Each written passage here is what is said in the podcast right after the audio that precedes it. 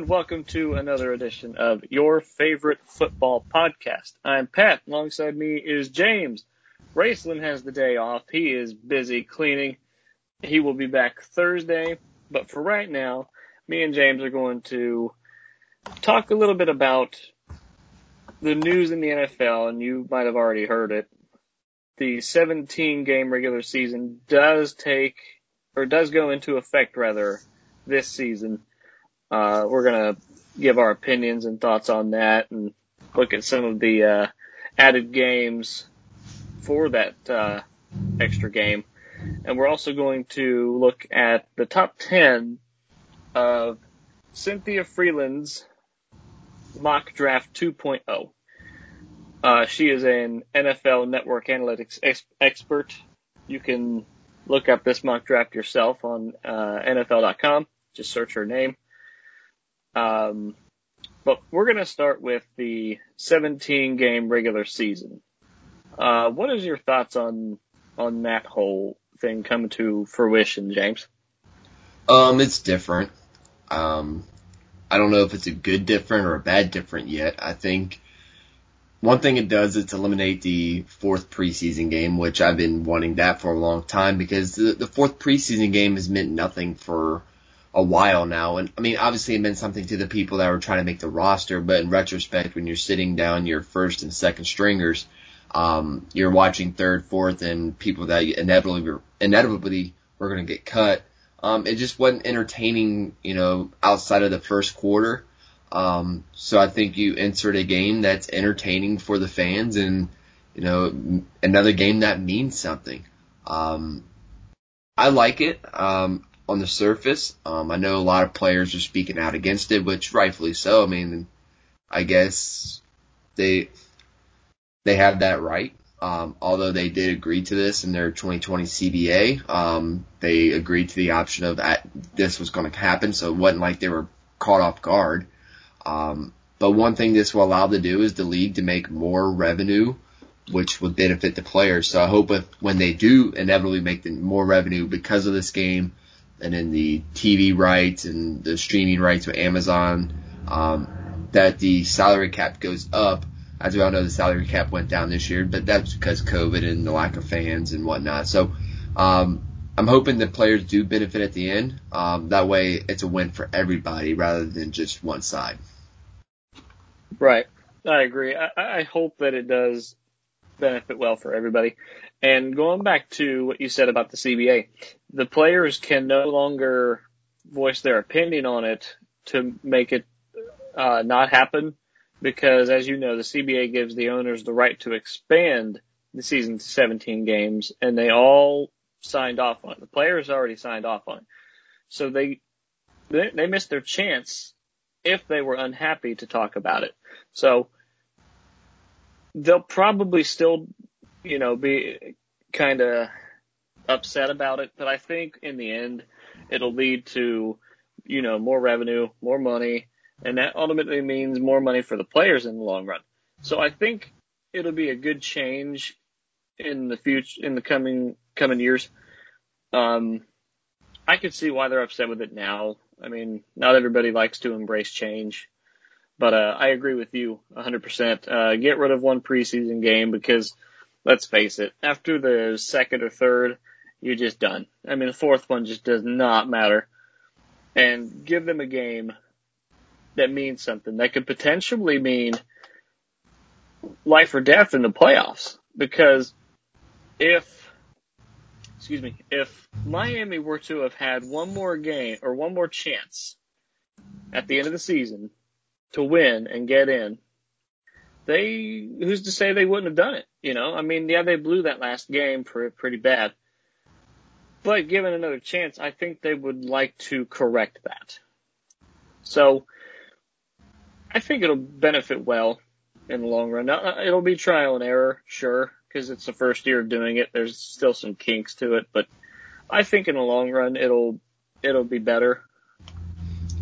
Yeah, and you know, let's face it, this has been on the table for a long time now. You know, there's been rumors they're moving to a 17th or an even an 18th game, um, ever since the like it seemed like the early 2010s.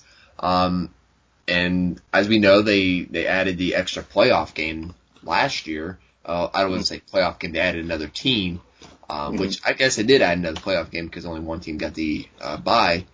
But you know, they were saying that was going to revenue, revenue generate almost 150 dollars, 150 million dollars more than just uh, with just adding that one game. So, I mean, I can only imagine, you know, what's going to do revenue wise. Um, but yeah, mm-hmm. like you said, I mean, it just adds more opportunities for teams to either secure the playoff spot or if, if, if it comes down to two teams neck and neck that if one alters and the other one triumphs, um, then it could be the difference. I mean, it's, I think it's going to be good. Um, I, I just think it's going to get some used to. I mean, because now instead of nine and seven, you're gonna have ten and seven. I think the record thing's gonna be kind of weird at first. Oh sure. Um, but it's you know it's football. We're all gonna get we're gonna get used to it pretty quick. After the first year, we're gonna be used to it. First, second year, we're gonna be we're not even gonna really know a difference. Um, right. You know, and honestly, you know, I would even be fine with them cutting the preseason from three to two, which will probably never happen because of the revenue side of that. Even I mean, it's crazy how much revenue they bring in on a preseason game. Um, oh, I um, know. Well, after so much time, they start missing football. They'll watch backups, and it doesn't matter to them. Well, it's, it's that, but it's also, I mean, I mean, to go to a preseason game, yeah, you might get in for ten bucks, um, but you still got to pay for the parking, the concessions, and you're gonna get gear probably, especially if you're a season ticket holder. And you're, it, it's just that is usually when people buy gear, a yeah. lot of gear. So I mean, it's just one of those where they still get their money, even if you get in the stadium pretty cheap. Um, but uh, they're not pushing the start of the season back. They're just going to push everything back from the start. So the Super right. Bowl will be a week later. The end of the year will be January 9th. The Pro Bowl will be February 6th, and the Super Bowl will be February 6th. So no, February 13th. Um, yep. So it, it's going to be uh, it, I think it's and then plus, I mean, it's one week, but it makes the off season shorter. Um, yeah. But if you look at the matchups, I mean, so how they're doing the matchups this year is, um, no matter what, the AFC will host the home games. So for the 17th game, week 18, the AFC will host the games, and they're you're going to be playing the team that on the other conference, so NFC through the AFC, um, that finished the same place in your division. So Washington won the division. Year.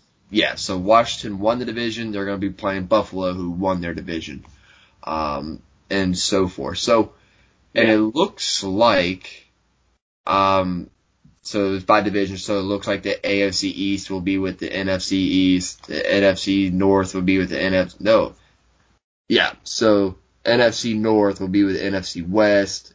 NFC South will be with the AFC South. Um, so it's some good matchups could come out of it, but it's I think it's like you said, it's just going to take some getting used to. It will. And uh, speaking of this coming season, Roger Goodell has uh, recently said that he wants fans in the stands this season, like a full full stadiums. Uh, it could happen. I think it could happen. I just think that they need to still prepare for worst case scenario. If they don't have fans in the stands, like keep doing what they were doing last year and maybe don't rush it. You know what I mean? Like um, make sure, make they're sure not everybody. Plan for that. I mean, I'm sure they'll have a plan for that, but I think Roger Goodell, he just said it. They're going to, look, it's March 30th. Regular season, like I just said, don't start till September 9th. Look, in most states, the vaccine, the people, I mean, we don't get political on the show, but it's just facts. The vaccine yeah. that for a majority of the states will be available to everybody 16 and over in the coming, like, uh, within the next week. So, right. I mean, and that's first week of April. So, mm-hmm. that's plenty of time for people that want to take the vaccine to take it. And if you don't want to take it, then that's your choice. But, you know, I think right. it's, at some point, you know, you have to get back to normal, right? Uh, oh, sure. I'm just saying, if something does happen, you have to at least prepare for it. Now I don't think we, anything will happen. Like, it's just going to be one of those things to where it's five months away. So yeah, you yeah, someone might catch COVID, but is it because they opened the stadiums? Probably not. I don't. I mean, who well, say no. they might catch COVID? I mean, look. I mean, I'm not right. trying to diminish COVID, but if you go to a game, you get you risk getting the flu, or you. I mean, it's just there's a lot of risks to it. I mean, right. Anything so, can happen. Obviously, COVID is more serious than the flu, but right at the end of the day, the flu was like COVID. The you know you have diseases and to get vaccines, so I think at the end of the day, it's going to be leave up to the people. That's what I'm saying. Like leave it up to the people. If they feel comfortable to go, they have the option to go. If, they, if you don't feel comfortable, no one's going to judge you. You can watch from home and you can still enjoy it from your the sanctity of your own living room. So, oh, yeah. I think they should just open it up and it should be a judgment free. If you want to go, go. If not, don't. Right. I'm going. I mean, I'm going to go. I mean, look. Yeah. Like we take risk in everything we do in life. Sure, even getting in the car getting in the car, taking a plane. It's just going for a walk.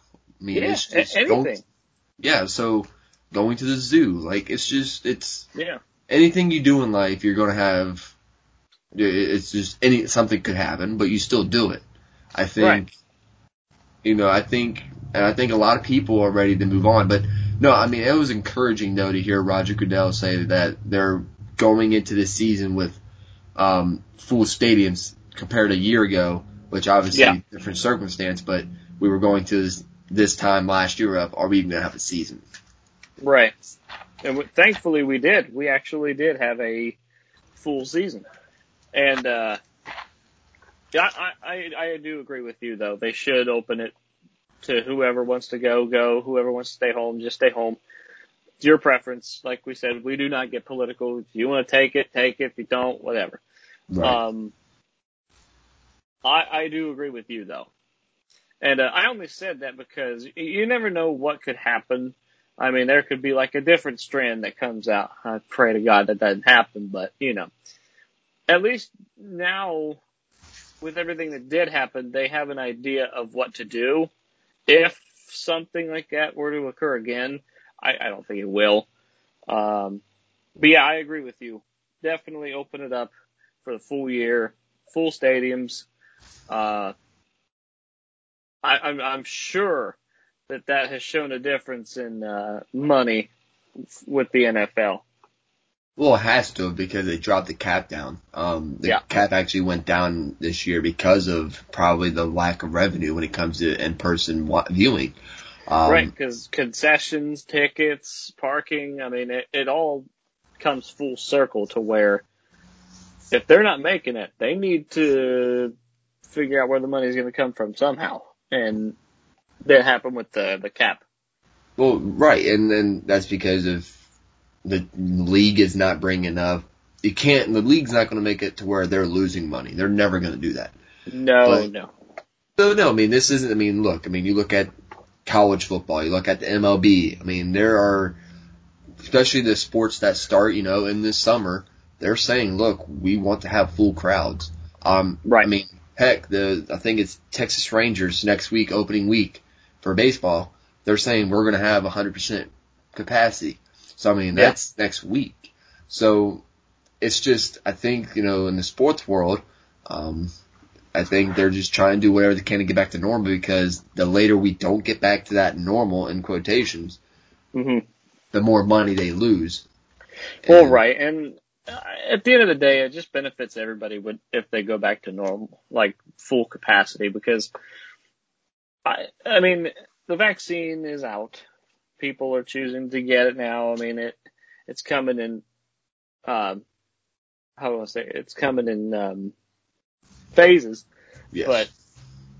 but definitely, it's definitely good to have full stadiums again, not just for normalcy sake, but for the fact of them bringing in money and continuing forward. Like if, if, if they don't get enough money, eventually we may not have it.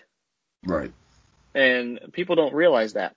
So when they say, well, we want to have full stadiums and then people get upset like it's too soon, it's really not too soon because the vaccine's out. If you're not, if you don't feel safe, don't go. Like me and you were talking. But if you feel safe, go ahead. I mean, it, it's your choice. It's ultimately the people's choice. So I, like me and you said, we're going. I mean, it's a risk, but I, I definitely feel safe enough to go to a game. Yeah, I mean, it's, you know, it's just, like we said earlier, you take a risk and, and that's just, I mean, you just gotta, whatever you're comfortable with, and that's what's come down to, but, you know, mm-hmm. I, I thankfully haven't seen a lot of backlash of the, I mean, obviously Roger Goodell just said it today, but I haven't seen much backlash on it. Um, and I'm hoping I'm not going to see it. I mean, look, I mean, you're going to have both sides of the opinion, but I oh, don't, sure. I'm just, I'm just glad, I mean, because really, I mean, I miss the fans in the crowd. I think the only thing that, to a degree, was like normal, it wasn't weird per se, was when the draft happened. It was weird because, you know, you didn't see Roger Goodell get booed by everybody in attendance. I know.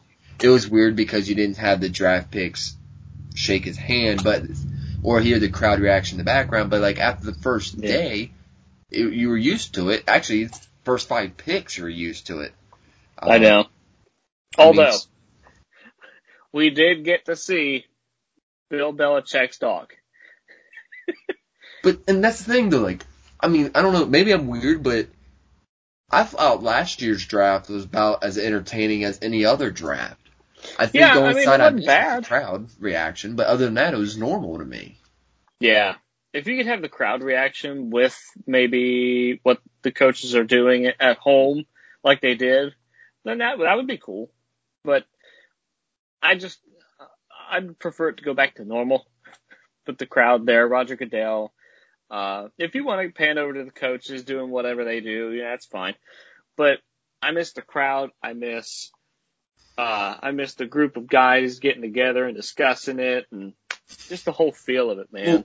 We do know, I mean, they, I think it was last week the NFL did unveil their plan for the draft in Cleveland.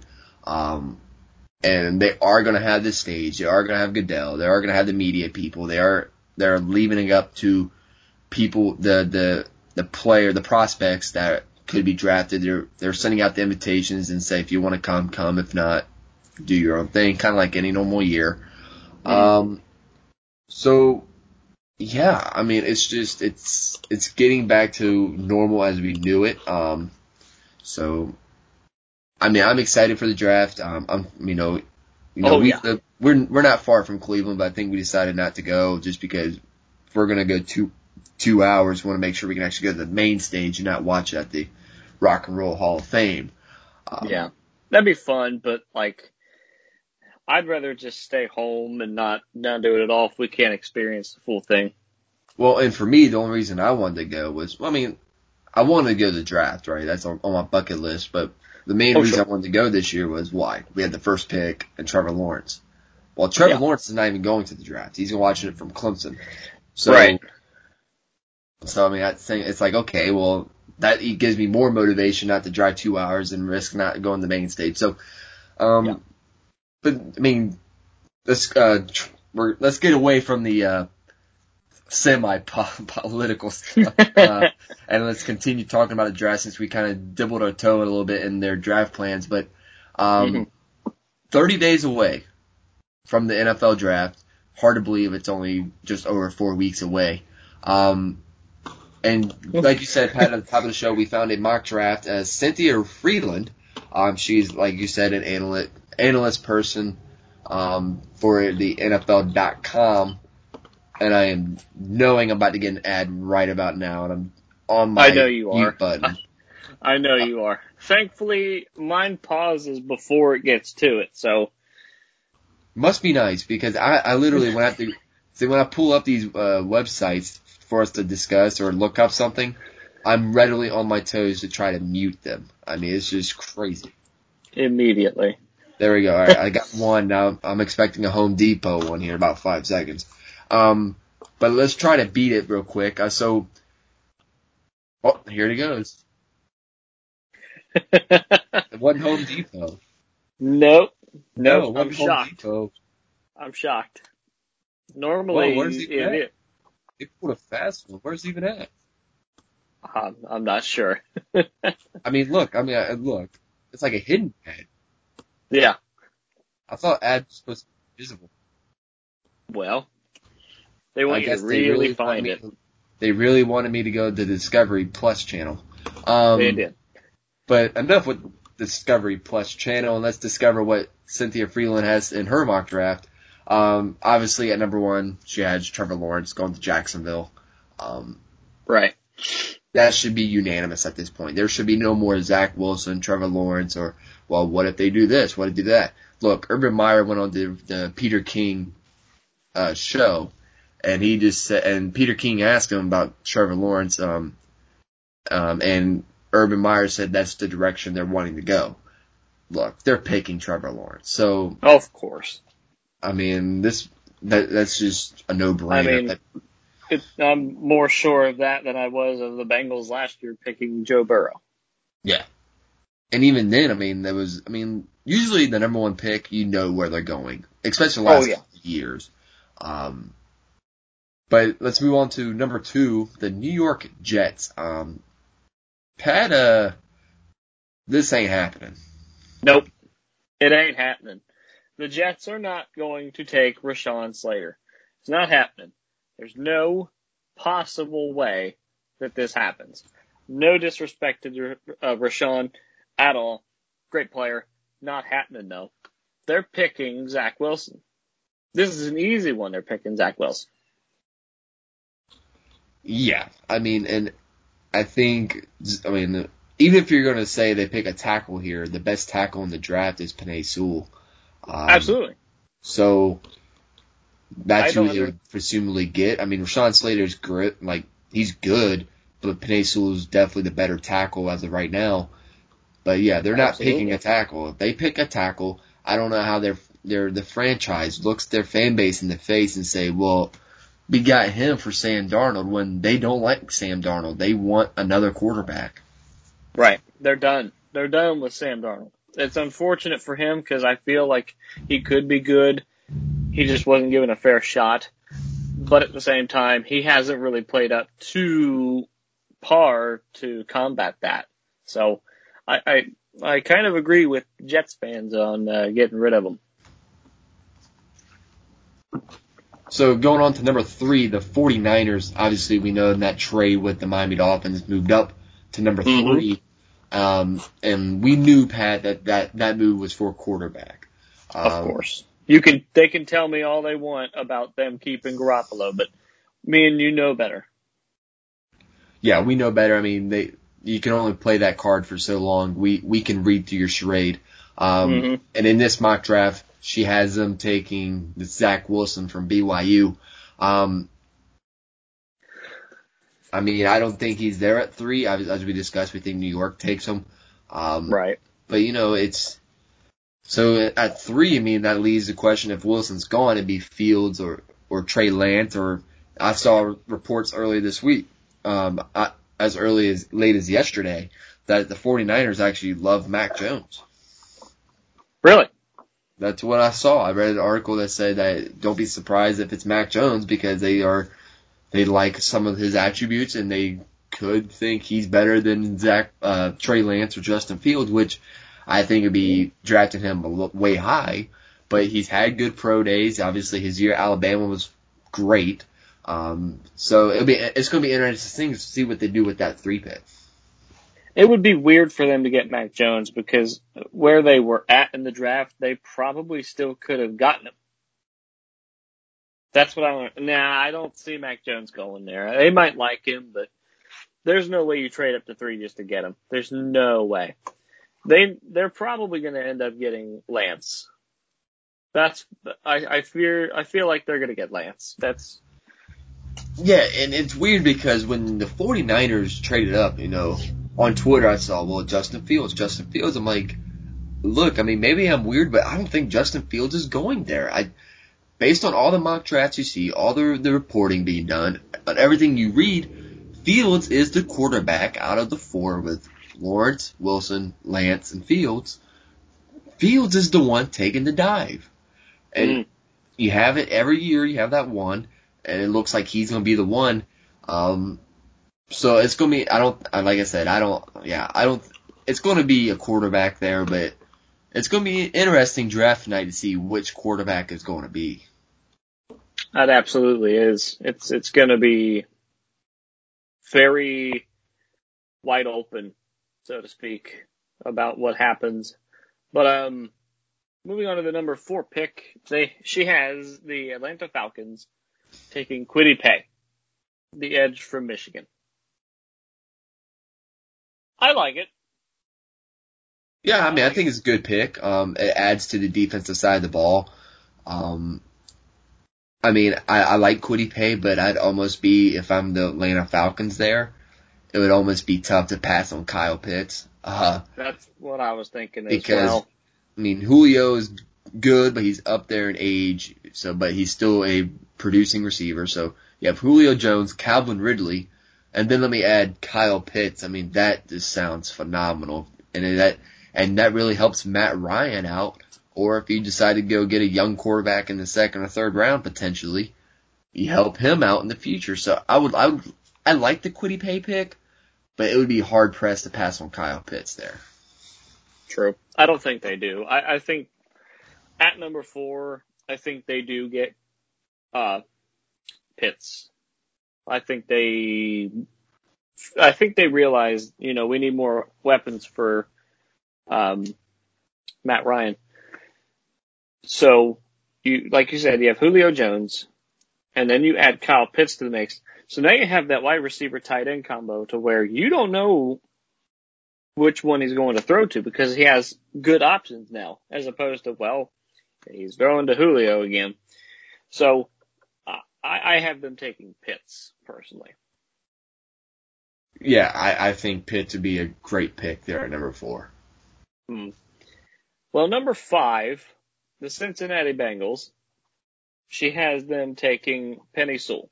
Now, like me and you were talking about earlier, he's better than um, Rashawn Slater. No offense to Rashawn, he's good, but let's be honest, Penny Sewell is not going to be there at five. Um, I think Sewell will be there at five. I think, especially if you have, look, I mean, let's be realistic. I mean, you have the first three picks who are most likely or should be quarterbacks. Number four, Well, should, number yeah. four could go either way. True. Um, but I don't see them picking lines. I mean, that would put Sewell at five. I think Sewell will drop to five. And I think, think? Cincinnati's going to, yeah, I, unless Atlanta takes him at four, which they could, but, you know, maybe they want to address the defensive side of the ball. That's why, uh, she has them taking Kwity Paye over Kyle Pitts or Penei Sewell. Um, Maybe, which is, yeah. I mean, their defense has been hit and miss the last few years. Um, right. so yeah, I mean, I, I think, I think Sewell might go at five. He could. I'm just with Atlanta, you don't really know because they have they do have a lot of holes to fill. So if Penny is there, he's definitely going to the Bengals. There's no question about that. It's just a matter of what does Atlanta do with that fourth pick? Do they pick defense? Do they pick um, offensive line? Do they pick tight end? Or even trade it. I mean, they could trade it. Or even trade? Or even trade? Right. Because I mean, last year, yeah, they had a bad record, but a lot of their losses came with one possession, like a touchdown or less. Yeah. I mean, it literally was, it was literally so marginal to where if you look at the Falcons and they decide to trade back, yeah, they have a lot of holes to fill, but you're not looking at them and be like, man, they, what are they doing? It's, well, you can kind of see it. Yeah, they were bad, but they were in a lot of these games to where literally if the ball bounces the right, the right way, they might have three to four wins, more wins easily. So I wouldn't be surprised if they trade back. I would love it because it adds excitement to draft night, the first round. But Yeah. um, I would be like, yeah, I could actually see that. Let's stockpile for the future. Right. Well, like we, like I said, I mean, Atlanta could really do anything, and and you brought up the trade, which it definitely adds to the excitement, and they could do that. But the thing with Atlanta is they are known, and sorry, Atlanta fans, they are known for blowing leads. And this year was a perfect example of that. I mean, they blew so many leads. They were up by two touchdowns or more in five games and lost. I mean, you, you, you can't do that. You need to figure out the problem and quick. Now, like you said, they could potentially trade away the pick to maybe get a little bit more or a certain player they may want. We will we'll never know until the time comes, obviously, unless you have insides on that that I don't know about. But um, yeah, I, I do think the Bengals will take Penei Sewell. That is the short answer to that one. yeah, I mean, to wrap that up, I mean, I look, I think that going back to Atlanta, the reason I think they could trade out is because you look if the quarterbacks start to go off the board, you're looking at teams like the Chicago Bears, the New England Patriots, those type of teams, or even the Broncos. They might start freaking out and saying, "Hey, we need to trade up to that fourth, or even the the Panthers. I mean, they might start freaking out to where we're like, "Oh man, we need to trade up." Um, right. So, and nobody predicted not, San Fran doing that.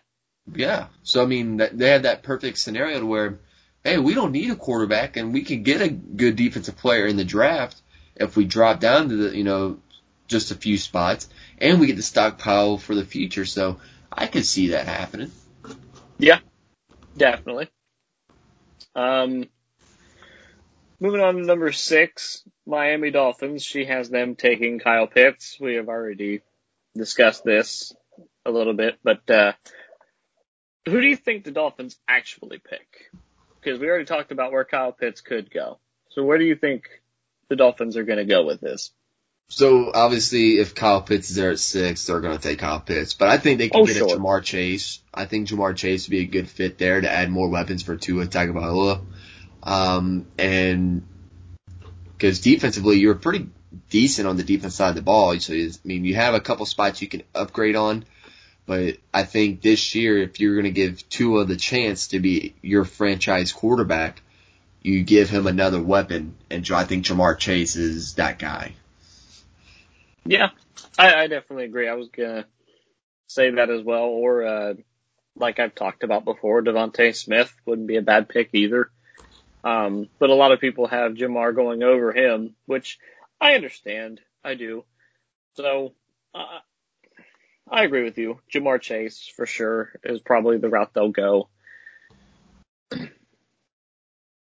Yeah, I, I, I I wouldn't be surprised. Or even DeVonta Smith. I, I like DeVonta Smith. I think a lot of people were kind of concerned about his weight though, like his height and weight ratio. Like his body size has kind of been, if you think about him, if you listen to all the, the, the experts, they're saying that's the number one thing, which, um, I tend not to put too much stock in that because in the NFL offseason you can gain weight. And look, I've seen the film. Like, I, I know what he's capable of. Um, right. But let's move on to number seven with the Detroit Lions. Um, she actually has them taking Ja'Marr Chase. Um, they need a number one receiver bad, so that would not surprise me if he fall if if he's available that they take him. Oh, very true. They definitely need a number one receiver and even a number two now. Yeah. Um, I don't think he'll be there. I think the Dolphins take Ja'Marr, but I do think the Lions end up taking DeVonta Smith from Bama. Or even, well, I don't know about Waddle. I don't know. They could either go Smith or Waddle, but I'm leaning more so towards Smith because he's got more um, dynamic to him. He's got, uh, of course, the Heisman in his back, in his belt, you know, and uh, I definitely see the Lions taking DeVonta Smith at number seven because uh, Ja'Marr won't be there.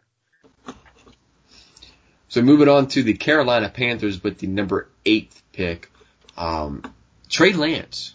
Um, I mean, people loved his pro day, um, which I, I think the common trend on this year is everyone's pro day is amazing because that's all I see here. Um, I know. But you know, when you look at his starting career, I mean, he had a uh, this year he only played one game. Um, last year he was pretty good. Um, but again, the, the competition that he played against is not the best. Um, and I Yeah. do think you have to take that in consideration. I mean, a lot of people try to try to downplay that, but I'm sorry, but when you play at North Dakota State and you're not even playing teams that the caliber of I don't know a Wake Forest or um, a Northwestern or you know Indiana, which I know Northwestern Indiana were pretty good this year, but when you don't play even a caliber of that, let alone an Alabama, a Clemson, or Oklahoma, um, you know, I, I tend to worry what he's going to be able to do day one in the pro level. Right. It's very hard to judge what he would do just based off of the fact that he is playing for North Dakota State.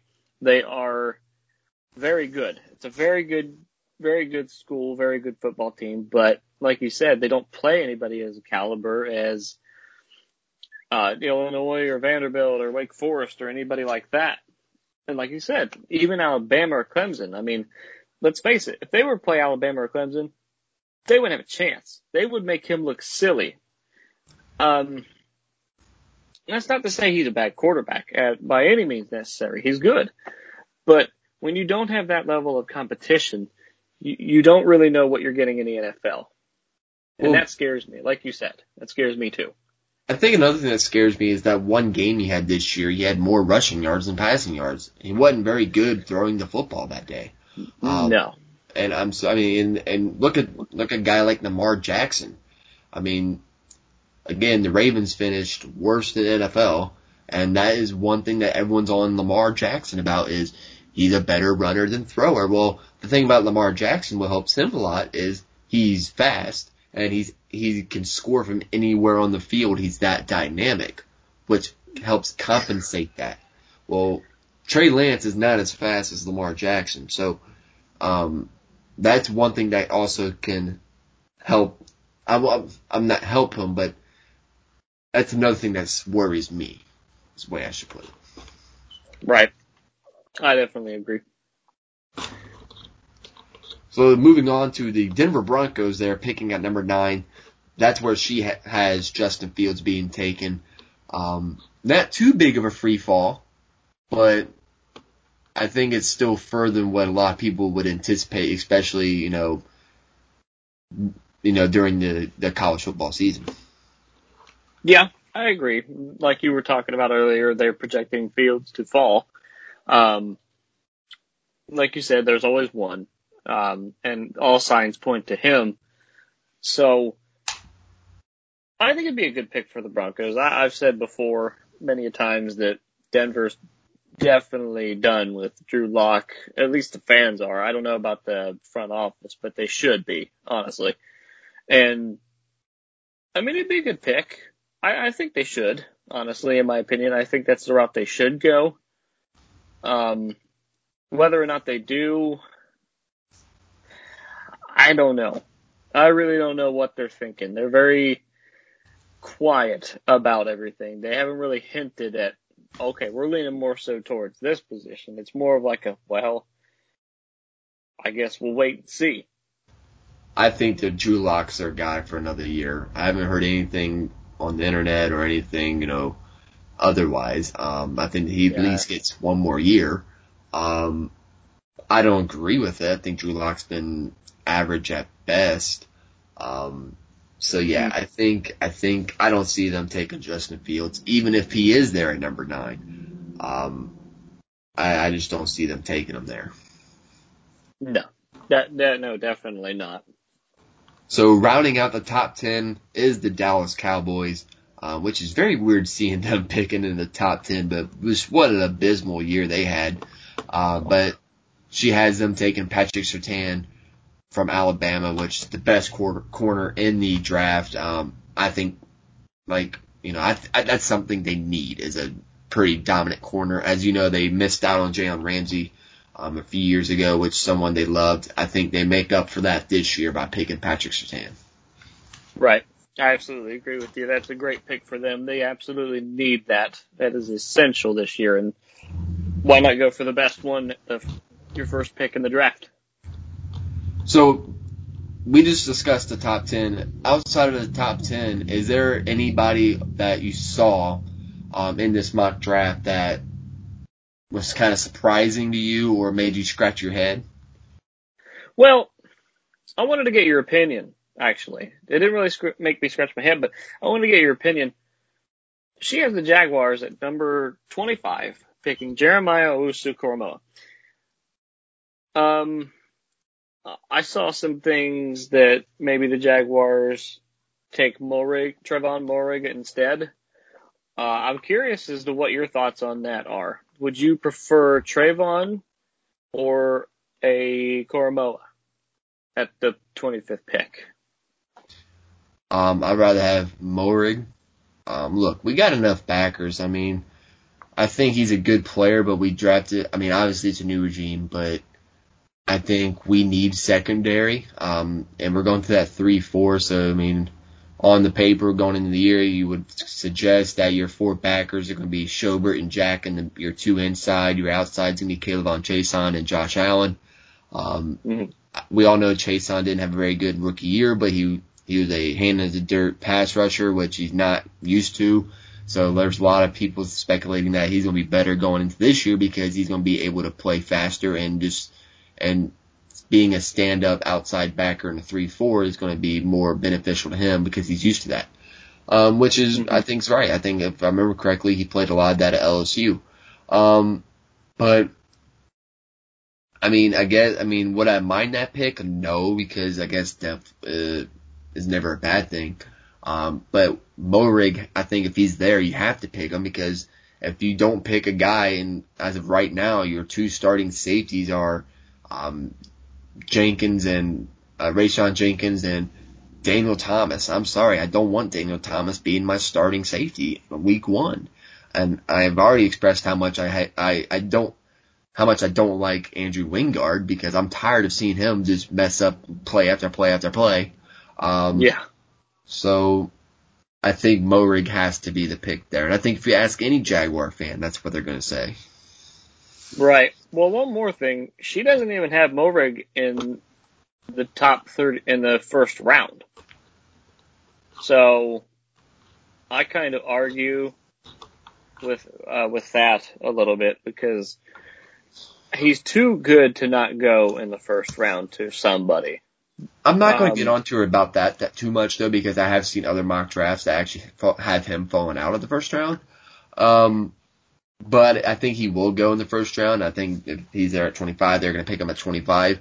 But I, when mm-hmm. I'm, I think hers is based on analytics because it's everything I see is analytics, analytics. It even says on the thing, analytics based picks to maximize wins, which, right. Uh, analytics don't mean wins. Um, ask the Cleveland Browns how that worked out when they did analytics with Hue Jackson. I think they won one game. Um, we did. We so, did. We don't talk about that and that's what it is. It's like to maximize wins. Okay, analytics don't mean crap. It's about what happens on the field. I mean, analytics play a part, but right. analytics is also why you get into trouble when you go for two when you shouldn't have gone for two. Or it's just it's a crucial mm-hmm. part in the game, but you, again, you have to be able to think and for yourself and use analytics as a source, not a crutch. Um, right. But yeah, I, I so I'm assuming, so if this happened, right, we get a, a Koramoah, uh, and Moehrig falls out of the first round, then you can probably see Jacksonville taking him at number 33. And I would love that if that happened. If that came to fruition, I might be doing cartwheels around your house Friday morning. I mean, Friday night. Yeah. yeah, I know you would. You would be very, very ecstatic. Oh, I already told um, Raceland, um, that depending on how Friday goes, you know, in the second or third round, I, I, I might be uncontrollable because I'm be so happy with excitement because we actually did a good draft rather than our nonsenses um, past. uh, the punter. Nice not. See, that was 2012. Uh, I 20, know. Whenever Russell Wilson was drafted, which that sucked.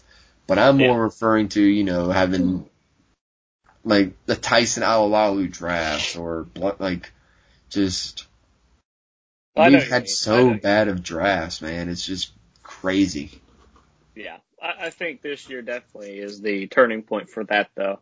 Going forward, with Urban Meyer as your coach and knowing that he, he's a winning coach. Now, you don't know what he's going to do in the NFL yet, of course. It's first time. But he has a winning mentality. People want to play for him. The culture is changing in Jacksonville as we speak. Um, they want to win. And they're tired of losing and being mediocre. And you could definitely tell through social media and, and just how the players are talking about it. They're tired of mediocrity. I mean, they want to bring a winner to Jacksonville and it's it's long overdue. I mean, you've been in the league for what twenty six years. Twenty seven. This is gonna be a twenty seventh yeah. season. Yeah, I mean it, that's far too long and overdue. So I think you finally got all the right pieces. You just need to build upon it in the draft, which you definitely will with Trevor uh, Trevor Lawrence and um, and then Moehrig if he's still there, which he probably will be. Um, and you get the 33rd pick too, which is great for you. I mean, it's a good time to be a Jacksonville fan right now in 2021 because things are definitely looking up. Yeah, I mean, it's a perfect time to be a fan. It's an exciting time to be a Jaguars fan. Um, just because it's just a, a different culture. It's a, it's a, what can we do to win culture rather than, um, just than what we've had in the past for the last 10 to 15 years. So, obviously the, the culture, I mean, the draft is going to be, I think the draft is going to keep the excitement going. I took work, um, I took time off to come watch the draft with you. Um, so mm-hmm. I think, I think the excitement level in Jacksonville fandom is high right now, but I think all of it goes away week one if we go out and get obliterated week one. So I'm enjoying it while it lasts, but I'm also trying to stay realistic to where, you know, we're not going to win the Super Bowl this year. It's oh sure, which I think that's what all Jaguars fans should be. I mean, I've heard Jaguar fans saying Super Bowl, and they're being serious, like it's not a joke. I'm like, guys, yeah. we're not winning the Super Bowl. I mean, we have too many gaps still. But next year, maybe. I mean, next year could be the year, but take one step at a time. Yeah, I mean, yeah. but one thing I did like about her mock draft is uh Green Bay is finally going to get help get help for Aaron Rodgers. Um, I saw that. Yeah, taking Rondale Moore, which I think Rondale Moore is going to be a great player in the league. He's a good route mm-hmm. runner. He's explosive. He's fast. He's he's just he's a, the all around receiver that you need. Um, obviously, he really put his his name in the hat when he had that big game against Ohio State um, 2 mm-hmm. years ago. So I'm excited for this. Me too. I'm excited for the guy. You know, I mean, you need to help Aaron Rodgers, and this this guy is the perfect way to do that. I mean, like you said, great route runner, great hands, exactly what Aaron Rodgers needs. He could potentially lead them to a Super Bowl. I mean, he could help them get there with helping Aaron Rodgers. He very well could. Um, and I think Aaron Rod- I think it would help his morale per se if they did give him someone to uh to another weapon to throw to. I mean, we all know he has Davante Adams, and putting Davante and Rondale Moore on the same team could be very good for the Green Bay Packers going forward. Oh, absolutely, it could. One thing I wanted to point out for Raceland, since he's not here, uh, she has the Cardinals taking Jaycee Horn. Obviously, Patrick Peterson is no longer with Arizona.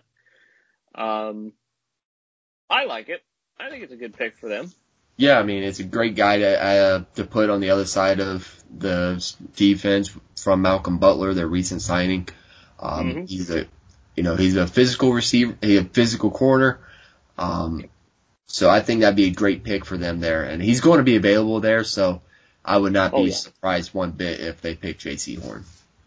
No, not at all. I think that's the route they're going to go, just based off of the fact that they did lose Patrick Peterson, a pivotal pivotal corner, uh, you you got to replace him. And right now, Raceland even said that the backup is hoping he's hoping that backup never sees the light of day as a starter. He's like me with Wingard. it's true. So yeah, definitely, definitely getting Jaycee Horn is a a must for them. Yeah, um, and if you want to read this for the people listening at home, it's on the NFL.com and it's, if you, if you Google Cynthia Frelund, um, NFL.com, it'll, you can go right to her mock drafts. Um, so pretty easy to find. Literally, when Pat told me we were going to do it, I found it in two minutes. So pretty fairly easy to find. Um, so I encourage you to go look at that. Um, and that way you can read everything she described and see for yourself what picks she has. And again, it's it seems like it's analyt- analytics based, which is fine. It's a different perspective. Uh, but if you if you like that type of stuff, um, you like the analytics side of things, this is a perfect mock draft for you. But Pat, we are running out of time for this episode. Um, so let's go ahead and do our favorite segment, and it's the final thoughts segment. Um, Pat, what do you got for today? Well, my final thought goes to um, Mac Jones. He um he is definitely definitely underrated in my opinion. I, I think that he will not go to the 49ers at the third overall pick. I know there have been rumors about it, but I, I don't think they go that route that early. Um, but in my opinion, he is underrated. I think he will be better than people expect him to be. Because you think Alabama, you don't really think of quarterback, really. I mean, in, in college, sure. AJ McCarron, um, Tua, uh, even Jalen Hurts at the time when he played there, um, Greg McElroy. I mean, you think quarterback at Alabama, you think college, but you don't ever think NFL. But I think this one's going to be different. I think he's going to go probably to New England uh, with Bill Belichick. It's a perfect fit.